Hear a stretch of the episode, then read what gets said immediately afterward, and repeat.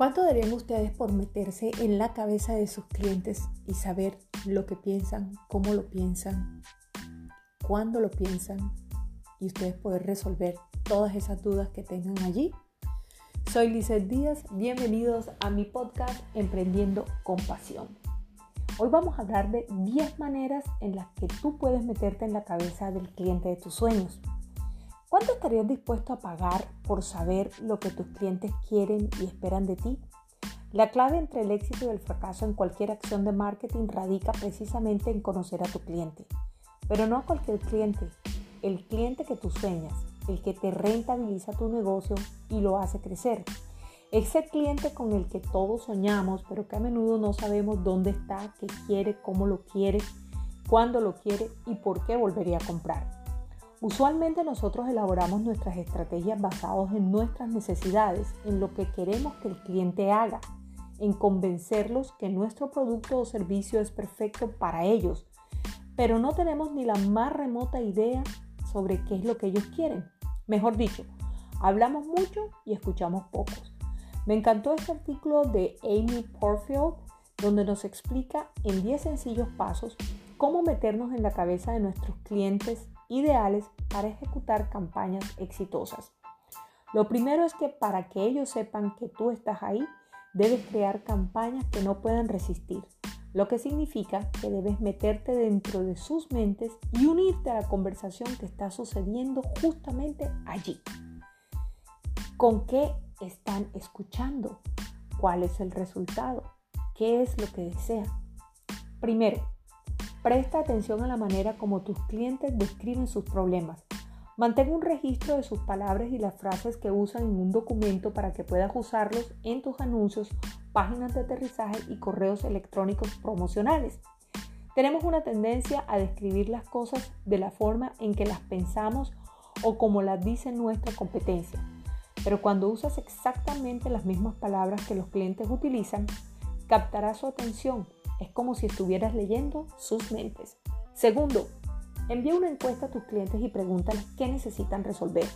Incluye una lista de opciones múltiples con las que puedas ayudarles a ver qué es lo que más se repite. También hace que sea más fácil responder. No necesitan pensar o compartir cosas de las que puedan sentirse avergonzados. Tercero, envíales una invitación a tus clientes más cercanos para tomarse un café virtual a través de Zoom y pregúntales cuáles son los retos que tienen con el área donde tú los puedes ayudar, haciendo preguntas abiertas.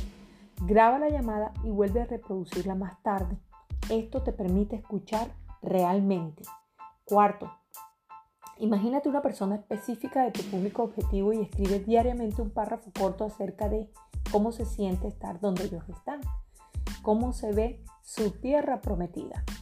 Quinto, Revisa herramientas como ZenCop para obtener sugerencias sobre las palabras y frases que la gente usa para hacer preguntas relacionadas con tus servicios o productos. Crea contenido que responda a esas preguntas. Esta aplicación es paga. Visita boostsumo.com para descubrir qué contenido relacionado con tu nicho es más popular en las redes sociales. Esto te dará una idea de lo que más le interesa a la gente. También puedes buscar en Pinterest para ver el contenido de alto rango para tus palabras clave. Séptimo, crea una encuesta de comentarios y envíala a tus clientes justo cuando ellos terminan un trabajo contigo. ¿Qué les sorprendió de la experiencia? ¿Qué aprendieron o encontraron más valioso? Google Forms y Typeform son dos herramientas fáciles para hacer esto. Octavo, crea un avatar del cliente. Esto es una persona representativa de tu mercado objetivo o un buyer person, como les dicen. Cuando escribas tu marca y texto promocional, escríbele directamente a esa persona. Cuando estés en una llamada, este es el número noveno, cuando estés en una llamada de ventas con un posible cliente, hazle preguntas abiertas y escucha más de lo que hablas. Eso es súper importante. Replica sus palabras y muéstrales empatía y comprensión. Luego, eh, describe cómo vas a ayudarlos a resolver ese problema. Y décimo, utiliza Quora para comprender los tipos de preguntas que hacen tus clientes y cómo tu competencia responde a esas preguntas. Mejor dicho, cómo puedes responderlas tú mejor. Soy Lizeth Díaz, gracias por escuchar mi podcast Emprendiendo con Pasión. No olvides compartirlos si te gustó y crees que esto es útil para otras personas y seguirme en mis redes como arroba Díaz.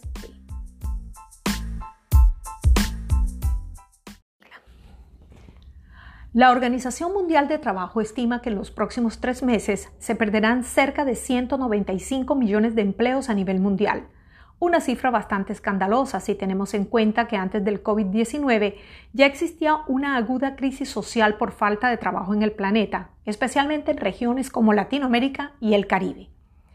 Hoy en día, lo único seguro es que si usted no logra adaptarse a los nuevos modelos laborales, incluyendo el teletrabajo, la posibilidad de que mantenga su empleo o encuentre uno nuevo va a ser prácticamente imposible. Digitalizar nuestros trabajos se convertirá en la única manera de seguir vigentes en el campo laboral y empresarial, por lo que manejar las últimas herramientas tecnológicas, probar nuevos programas y atreverse a descargarlos, en fin, desarrollar al máximo este tipo de habilidades en la era del Internet y la hiperconexión lo más que pueda, ya no es una opción. El COVID-19 ha acelerado los procesos de transformación digital en las empresas, obligándonos a todos a adaptarnos a esta nueva manera de trabajar y producir, no importa la edad que tengamos o cuán impresionantes sean nuestros perfiles. El mercado se ha vuelto cada vez más competitivo. Expertos aseguran que no basta solamente con que usted sea un buen profesional. Ahora tiene que parecerlo.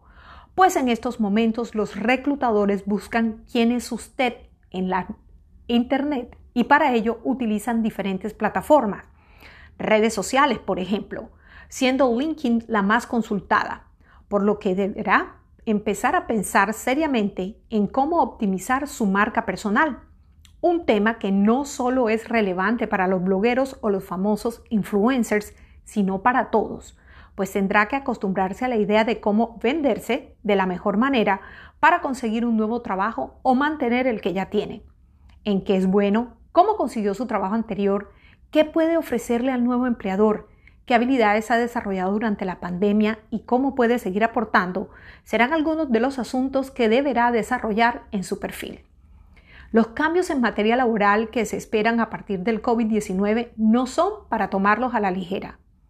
Las expectativas en torno a lo que vendrá después de que regresemos a nuestra nueva normalidad nos arrojan datos realmente preocupantes. Según un informe de Flexibility at Work, la tecnología cambiará el 30% de los empleos después del confinamiento. El estudio también analiza las principales tendencias en el ámbito laboral y las previsiones de futuro tras el coronavirus, destacando la influencia que la automatización y la tecnología tendrán en la evolución del trabajo. Este mismo informe señala que 30% de los empleos como los conocemos actualmente se modificarán, mientras que uno de cada siete trabajos desaparecerán. Sin embargo, aquellos que le han apostado a la adquisición de conocimientos tecnológicos tendrán muchas más oportunidades de subsistir, ya que uno de los retos más grandes que enfrentan las empresas actualmente es encontrar ciertos perfiles tecnológicos. Y este déficit de talento en estas áreas supone grandes retos para el mercado laboral futuro, pues exige el cambio de estructuras arcaicas dentro de las empresas que ahora deben adaptarse a las nuevas formas de trabajo, permitiendo mayor flexibilidad y libertad de movimiento. Esto supone profundas transformaciones en nuestra manera de trabajar, poniendo en evidencia la famosa nueva economía GIG, que consiste en realizar trabajos colaborativos a través de pequeños encargos, un tema que muchos millennials e integrantes de la generación Z ya vienen realizando, precisamente porque les genera mayor flexibilidad y libertad, demostrando que el trabajo no es el lugar, no es la oficina, sino una tarea basada en la web o en una actividad que puede realizarse desde cualquier lugar mientras haya una conexión de Internet. El COVID-19 podría ser el catalizador que lleve la evolución de la organización del trabajo en cualquier lugar a otro nivel, mejorando considerablemente las oportunidades para colaborar, pensar, crear y conectarse de forma productiva. Entonces, ¿cuáles pudieran ser las industrias que se fortalecerán tras el COVID-19 o hacia dónde debemos perfilar nuestros conocimientos laborales? Como era de suponerse, se acentuará la demanda de ingenieros especialistas en robótica, en ciberseguridad y blockchain, programadores, expertos en marketing digital, como también de profesionales en áreas relacionadas con la medicina preventiva o telemedicina, la educación, la psicología y el coaching. La importancia de estas dos especialidades se debe a la necesidad que tienen las empresas de trabajar toda la parte emocional en su equipo desarrollando todas las tareas y manteniendo su motivación desde casa.